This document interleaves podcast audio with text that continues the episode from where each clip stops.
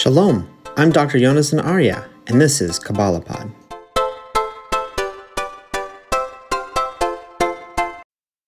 The pine cone is this fascinating component within the ecosystem that just is very illuminating to how God created the universe with such forethought and detail. If you think about it, a pine cone, so a pine tree, right? It drops a pine cone, and a pine cone cannot naturally just germinate and grow into a tree. It actually requires a fire to burn away its outer components so that the seed is ready and ripe to go into the ground and grow.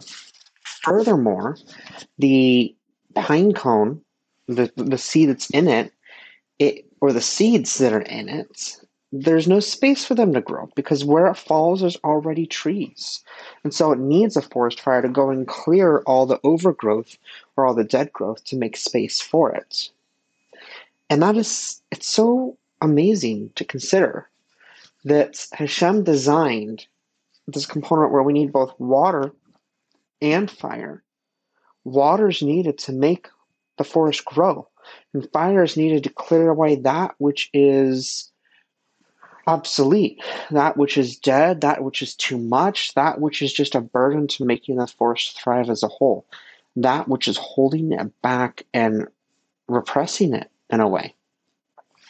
And humanity, we've had our own way of interfering with this natural ecosystem, which is what causes these massive forest fires, forest fires that are so destructive. And then we go and live in areas that need this natural system. And so that's part of the problem. But that aside, it's fascinating that for a forest to truly thrive, to truly produce the fruit that God intends for it to produce, needs both water and fire. It needs both life and death. It needs kindness and judgment. It needs nutrition and purification. And the same too for ourselves. We need both water and fire within our souls. How is this? We learn in the Tanya that the water connects with the mind, and the fire connects with the heart. Our heart, our emotions are fiery and they, they give us passion and fuel and our minds have this water that nurtures and quenches the fire and tempers it. Between the two, we can live within a certain type of balance because we need to live in a guidance by the water, not by the fire. The fire overwhelms, everything is destroyed. If the water overwhelms, everything is flooded too, and that's a problem and disaster of its own. But when you're coming to a conversation of the mind versus the heart, the mind is to lead the heart and never is the heart to lead the mind. We're not supposed to get caught up in passionate throes. That makes us no different than the animals. We're supposed to be guided and logical and going through our thought process.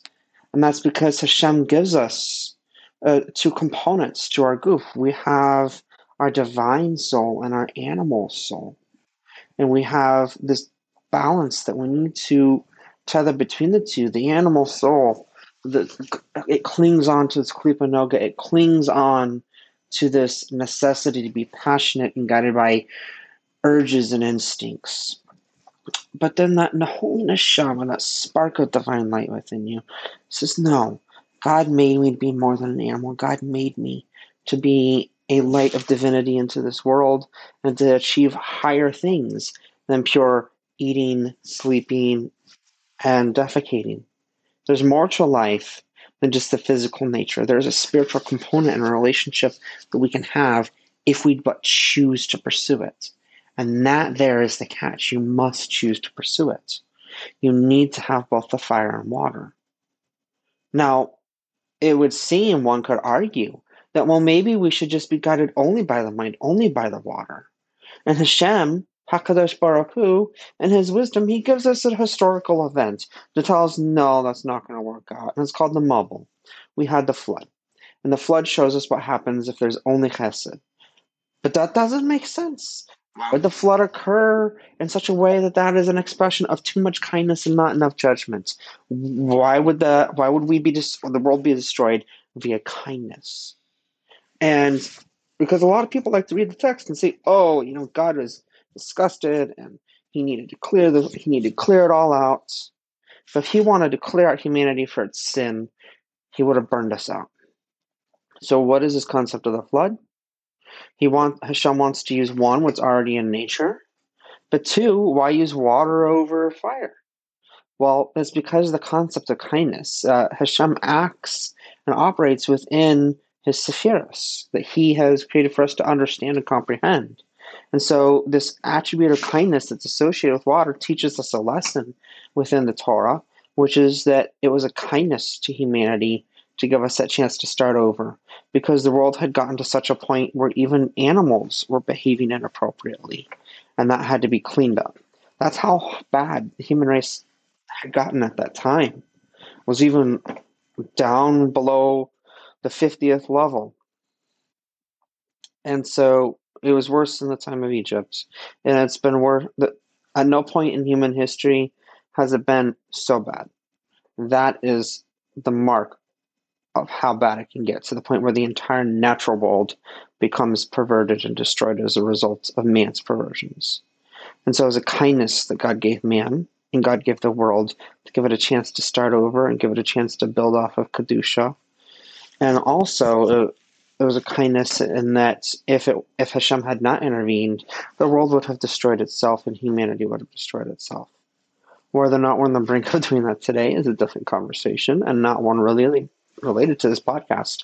That may be a personal import, but not related to this podcast. But the point being is that we learn through the Mabul, through the flood, that too much kindness will be bad. Too much water will be bad. Ruling only with your mind will be bad. Because you have the three garments of the soul. You have your your thoughts, your speech, and your action, and your emotions, that fire is what Hashem uses to drive you to do teshuva or to drive you to participate in this world. Because if we're purely spiritual beings with no connection to the physical, it'd be easy to just forget to take care of the physical body or to ignore the world around us and just be distracted by the concept of, oh, I must learn Torah and the physicality is not going to hold me back. And that's why we need that fire to keep us within that balance because it is our obligation. It's an obligation of our neshama to elevate our guf. And while it cannot fully be elevated in Halam Hazeh, and Halam Habat will be. And in order to do that, we have to allow the work of both fire and water to occur. We need both thought and emotion. Emotion's not bad, but emotion should never be making the decisions as long as the mentality, that the mind is making the decisions through the lens of Torah and through the lens of rabbinic guidance, we can allow emotion to make suggestions as long as we don't let emotion make the decision. And that's when you can find the divine inspiration to daven more fervently, or to repent or to study more or whatever it may be, or just go out in that forest and scream with all your might, Abba. Whatever it may be, we need both mind and heart, logic and emotion, water and fire, and nature.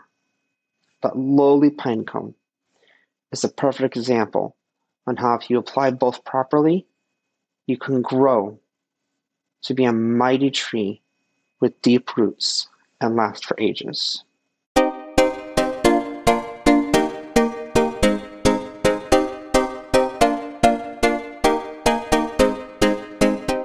Thank you for listening to Kabbalah Pod on Anchor FM. If you enjoy this podcast, please rate us on iTunes and share it with your friends. Have a question or topic idea? We'd love your input and ideas. Send us a tweet, message Yidbrick on Facebook, or leave us a voicemail on the Anchor app. Not on social media? That's okay. Send us your ideas at yidbrick.com slash Kabbalah. Become a monthly supporter on Anchor FM or by visiting yidbrick.com slash donate. You can also show your support by sharing our podcast with others and purchasing our custom-made Kabbalistic Judaica jewelry or Yiddish artisan beard balm at yidbrick.com slash store. This podcast is a project of Yidbrick, building Jewish bridges. Learn more at yidbrick.com slash Kabbalah.